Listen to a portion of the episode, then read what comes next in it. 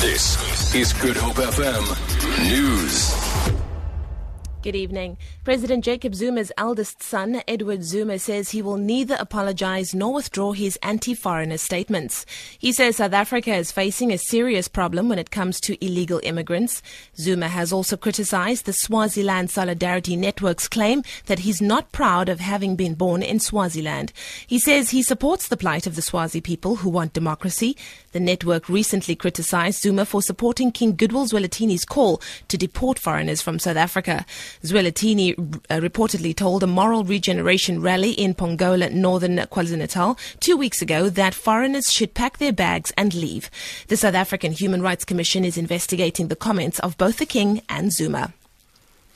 Firefighters have been called out to a vegetation fire on Signal Hill. Fire and rescue spokesperson Theo Layne says there are currently three vehicles on the scene. Layne says a strong southeasterly wind is fanning the flames.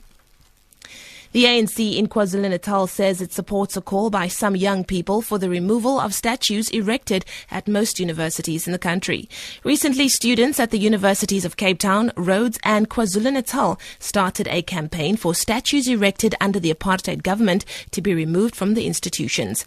Students at Cape Town and Rhodes universities are calling for the removal of British colonialist Cecil John Rhodes, while at UKZN's Howard College, students want King George V statue removed.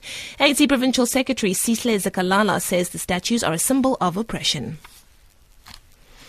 And finally, residents of the Kenyan town of Garissa are accused, or rather have accused, security forces of failing to protect them and treating them like second class citizens.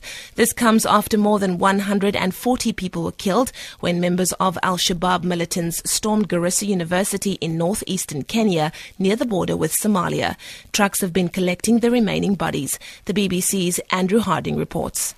There was a demonstration in the centre of Garissa town. The governor leading a crowd of people protesting against Al Shabaab. They were shouting down with Al Shabaab. Many people here very frustrated not only with the attack but by what particularly the Somali community here feels is the second class status they have. They don't feel that they were adequately protected. They blame the security services here for failing to put enough guards on the university, on the campus, despite what they say were many credible threats against students.